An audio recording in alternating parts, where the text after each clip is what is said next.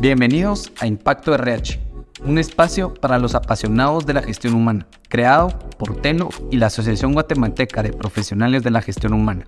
Prepárate para sumergirte en conversaciones fascinantes y enriquecedoras con líderes de la industria, expertos en recursos humanos y mentes brillantes que están dando forma al futuro del mundo laboral.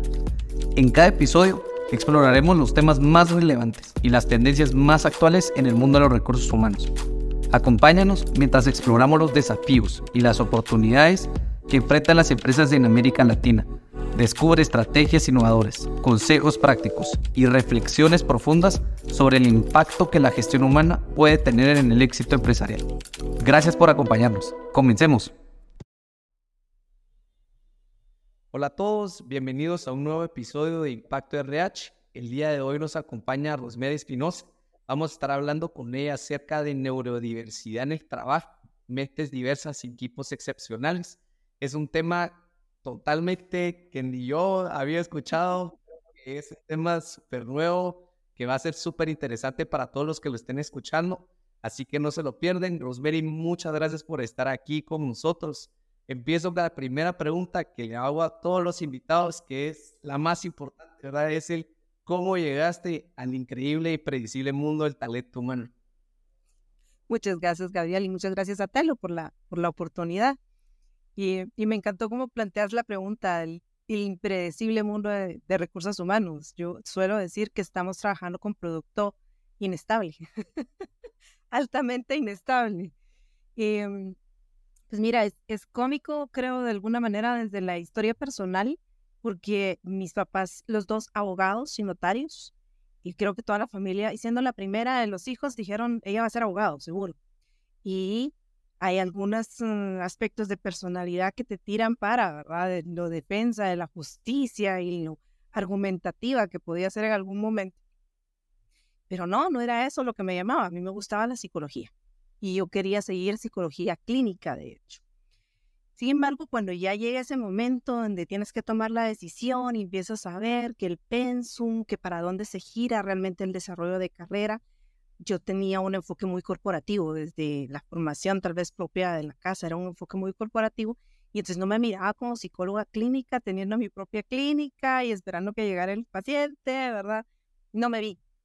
Entonces me decidí por la psicología industrial eh, y es ese gusto por el tema de estar con la gente, ¿verdad? El, estar en contacto con ellos, el desarrollar, bueno, la sonrisa, les decía yo, lo que sea que estés diciendo con una sonrisa cambia y desde la perspectiva de recursos humanos es muy necesario tener ese, ese manejo ideal, ¿verdad? De las situaciones tensas o no, y ahí es a donde me llevó. Ese gusto, tal vez, o ese, no sé, know-how de los abogados que yo miraba en casa, se pudo adaptar muy bien dentro del ambiente de recursos humanos que también tiene ciertos ambientes tensos y de negociación. Y así es como realmente me decidí por la carrera y no sé, creo que ya son 20 años de estar dentro del ambiente. Excelente. Y un poquito sobre tu experiencia laboral, ¿cuáles han sido los puestos que has o cómo empezaste y, dónde estás hoy, Rosmary? Ese fue el recuerdo que me vino a la mente con la pregunta, porque dije, ok, ¿cómo fue que entré? Yo empecé a trabajar desde chiquita, o sea, estudiante trabajadora, 18 años trabajando. Eh, en cualquier cosa que te imagines que no era recursos humanos. Pero ya en cuarto año de universidad dije, si no me meto al ambiente ahorita, me va a costar mucho porque miraba el tema de que si no tenés experiencia, no entras. Y, me pasó, o sea, teniendo cuarto año de universidad, con experiencia laboral en otra cosa, pero no en recursos humanos, esa era la respuesta que yo recibía. Pasé como un año buscando trabajo en recursos humanos y, ya como en la frustración de alguna respuesta así, de te falta experiencia, yo dije, ok, pero ¿cómo convierto eso en oportunidad? Y fue donde dije, exactamente, es la oportunidad para que el que me contrate me forme y me diga cómo le gusta hacer las cosas.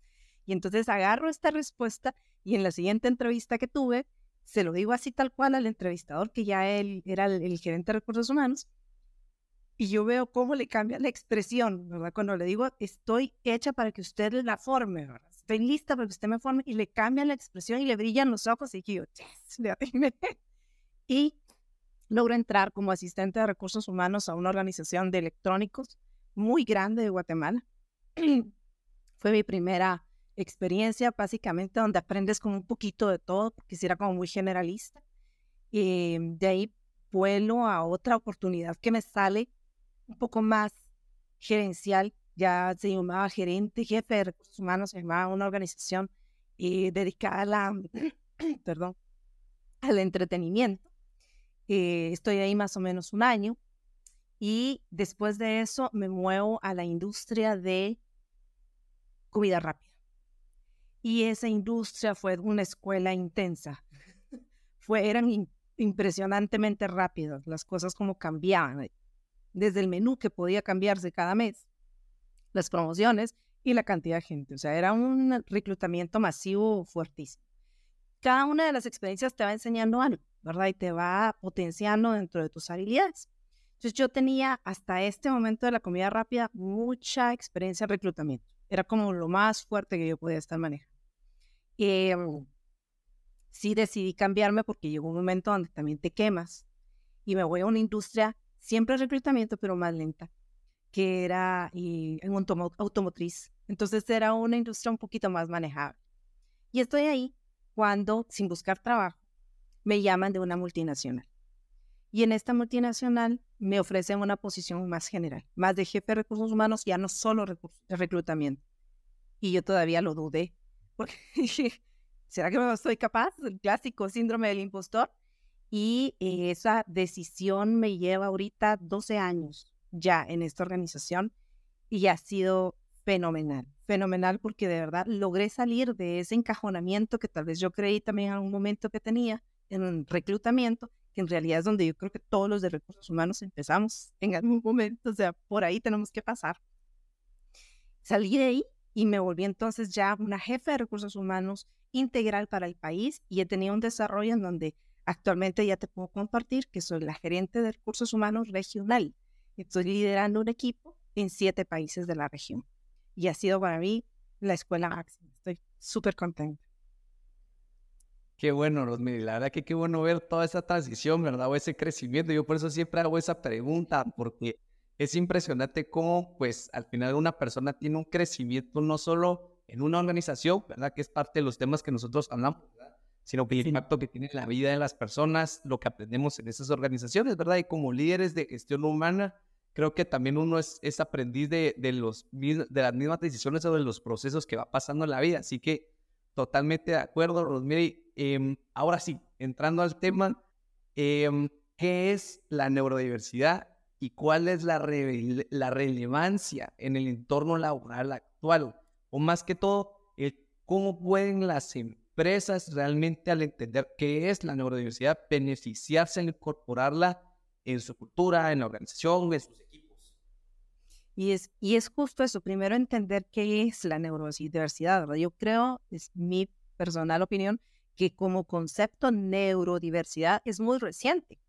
Y nosotros antes, mal que bien, etiquetábamos a las personas y decíamos, es raro, eh, es que se comporta raro, es que no es muy sociable y resulta que hay ciertos aspectos comerciales y, y, algunas series de televisión, no voy a hacer el comercial, pero que te identifican perfectamente bien esos comportamientos neurodiversos eh, que tienen nombre, que si es Asperger, que si es eh, TDA, le dicen al otro, o sea, hay sus nombres, sus diagnósticos específicos y la, hay escuelas pues para poder manejar estas circunstancias. Entonces, empezando por ahí, por entender que neurodiversidad es solo una forma diferente de hacer las cosas.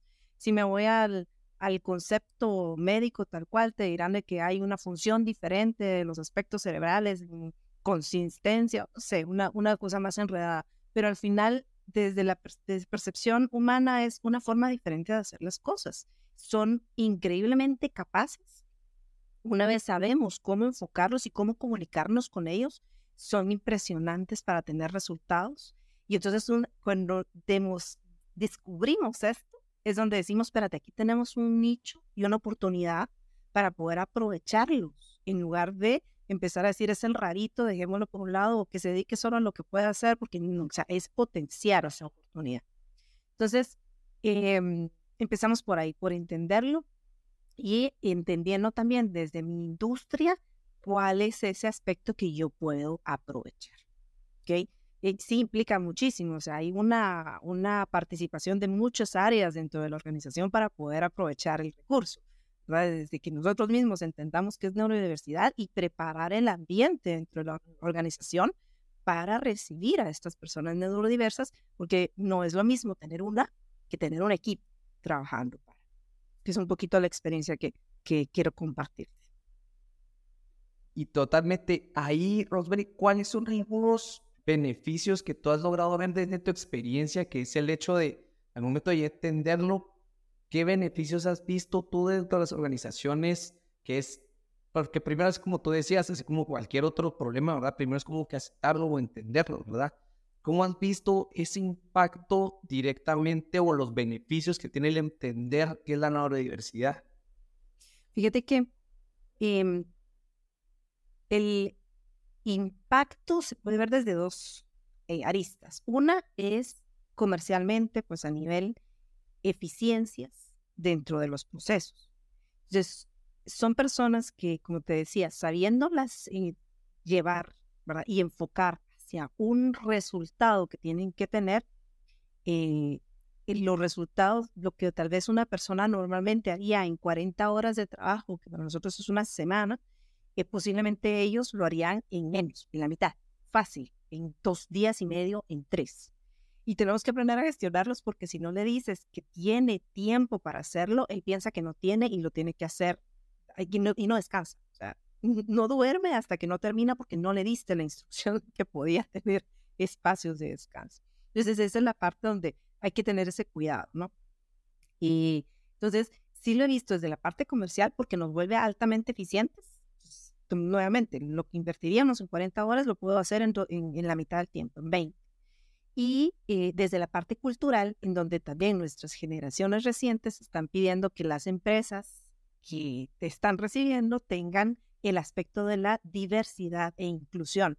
Y cuando hablamos de diversidad e inclusión, yo siento que nuestro sesgo se nos va mucho por los aspectos LGTBI.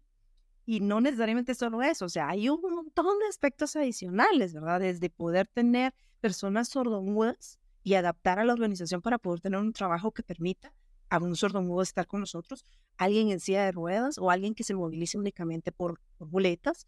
Y lo mismo es con el tema de la neurodiversidad. Es un aspecto diverso dentro de nuestra cultura. Entonces, a nosotros nos ha permitido hacer mucho más tangible lo que decimos, que somos diversos e inclusivos. Es parte de nuestros valores. ¿Cómo se los evidencio? Tengo un centro, de, se llama NCOV, y es el Centro de Excelencia en Neurodiversidad en sus siglas en inglés. Y ahí está, tangible. Tengo ahorita, son 10 personas las que tenemos y estamos trabajando para que crezca. Entonces, desde ahí lo veo culturalmente respaldado en nuestras acciones. Perfecto. Y ahí, Rosmeni, ¿cuáles son, por ejemplo, porque al final, entendiendo la universidad puede aportar, pues, al final, el, el, incluir, ¿verdad?, a distintos tipos de gente y tener esa empatía, ¿verdad?, de saber cómo piensan, eh, cuáles son las habilidades distintas de una persona de otro, pues al final pues trae distintas perspectivas únicas de cada uno al ambiente laboral, pero, pero lo difícil es, es, así como tú dijiste que tenías un centro, con, lo difícil es fomentar ese ambiente, ¿verdad? ¿Cómo, cómo podrían los, los gestores humanos fomentar un ambiente de trabajo que celebre esta diversidad de pensamiento y habilidades para impulsar tanto la innovación como el rendimiento dentro de las empresas. Mira que es un tema de cultura, o sea, es integral, porque no es solo el gestor de recursos humanos el que va a estar velando. Nosotros vamos a estar velando que esto se esté cumpliendo y que se esté logrando caminar todos por el mismo camino, pero es integral desde el liderazgo. Yo en el liderazgo tengo que trabajar mucho, primero para que identifiquen, porque tenemos en el medio, o sea, puedo tener gente neurodiversa que no está diagnosticada. Entonces, el, líder tiene que poder identificar que si es diferente, es diferente en qué y cómo lo podemos ayudar para tener un diagnóstico y si realmente es un diagnóstico nos aplique. Pero vamos nuevamente a que culturalmente tenemos que estar en un ambiente creado para la libertad de expresión, por decirlo más popularmente, en donde la gente sí tenga la confianza de expresarse, de decir no estoy de acuerdo, mira, esto lo podríamos hacer de una manera diferente, no solo los neurodiversos. Tal vez es eso, que por eso te lo, te lo expando, que es toda la cultura de la organización. No me sirve tener miedo de expresarme. O sea, que alguien diga, eh, que alguien pueda llegar con recursos humanos y decir, mire, mi jefe me trata mal. Tan sencillo como eso, sencillo, ¿verdad? Y que no es fácil de hacer y que requiere valor por parte de la persona porque está el famoso miedo a la represalia. Entonces es trabajar desde en la cultura en general para que esto realmente pueda ser un parte de nuestro día a día, desde lo más sencillo y tengo una idea para hacerlo diferente, hasta estoy viendo que hay una falta a la ética o falta a la integridad y poder identificarlo y denunciarlo como un bien común dentro de la organización porque todos estamos buscando que esto prospere.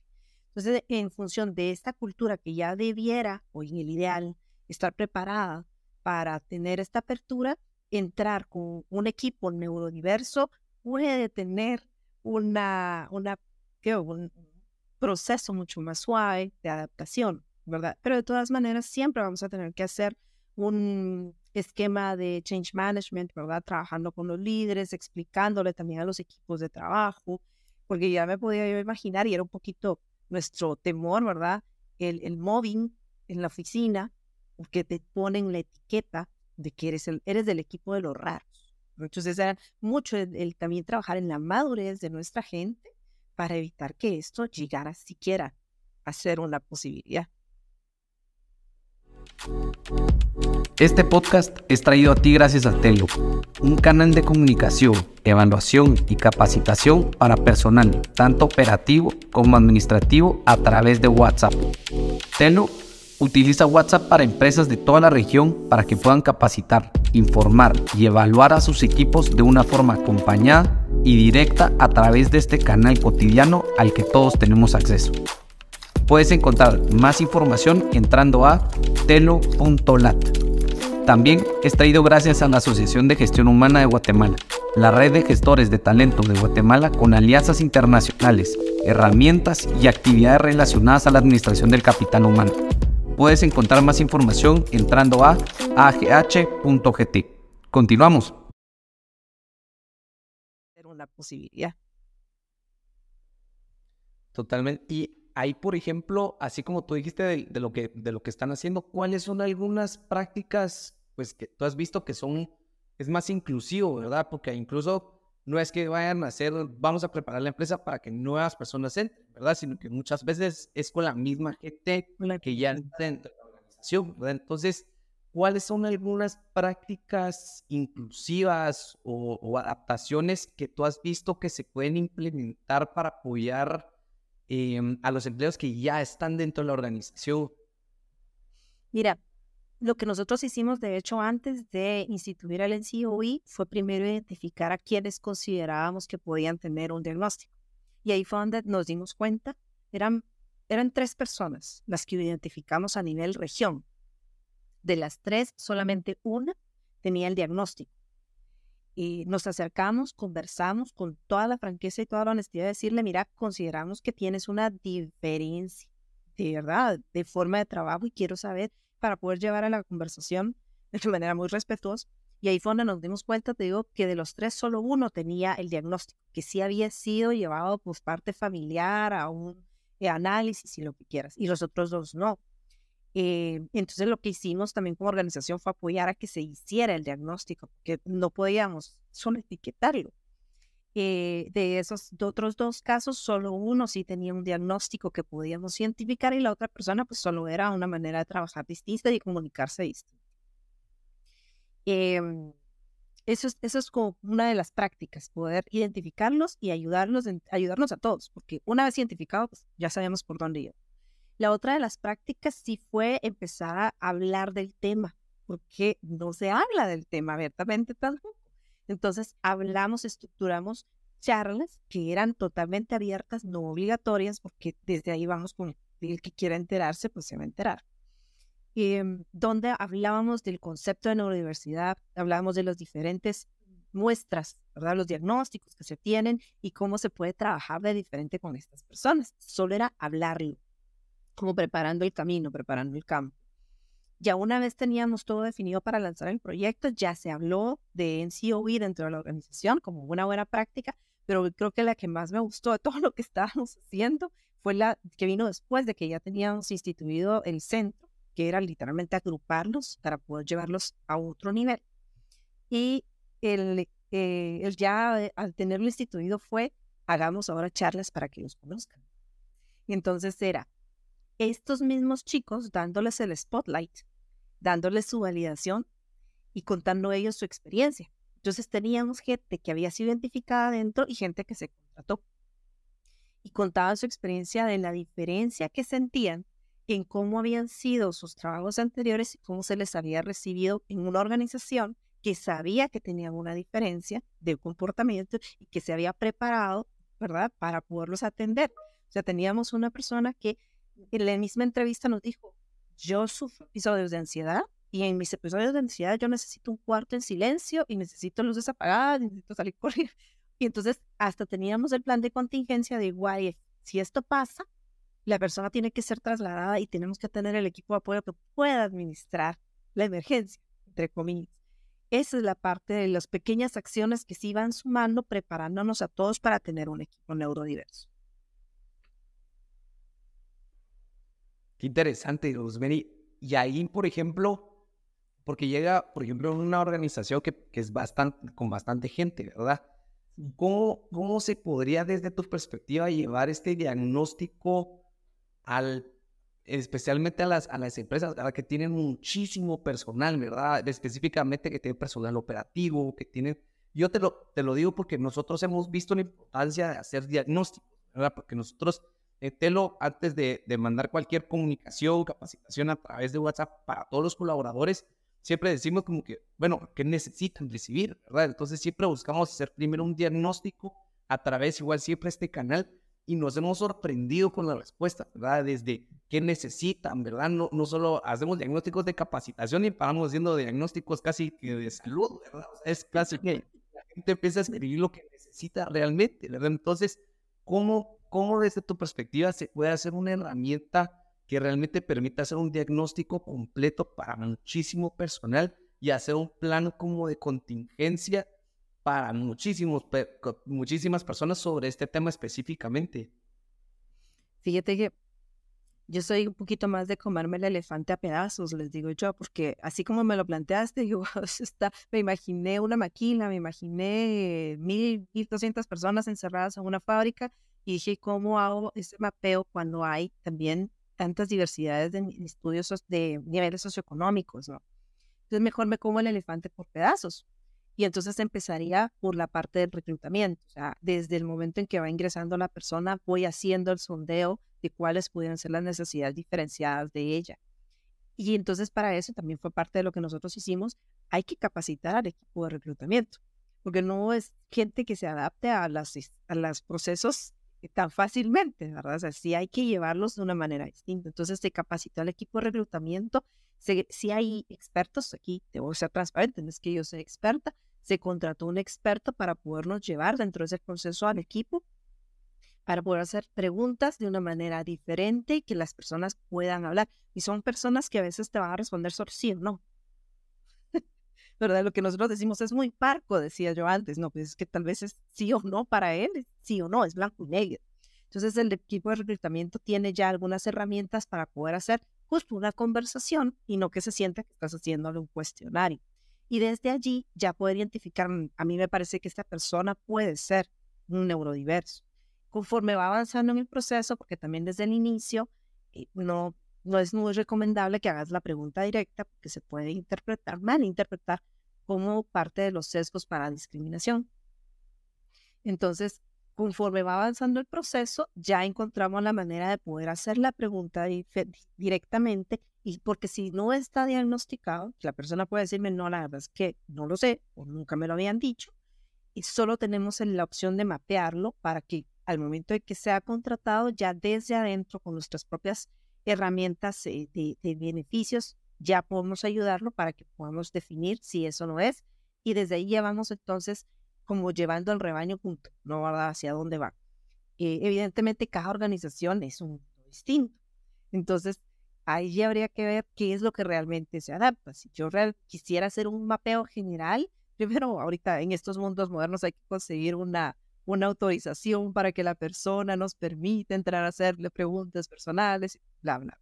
Entonces, ahí te diría, dependiendo de la industria y la necesidad real que tengamos, en donde ya tengamos identificado hacia dónde queremos potenciar un recurso neurodiverso y ahí es donde entraría yo como a irme por pedacitos comiéndome el dinero. Excelente. Creo que esa es la mejor forma de hacerlo, ¿verdad? Nosotros hasta incluso, yo entiendo, ¿verdad? Porque nosotros cuando, cuando entramos a organizaciones muy grandes, ¿verdad?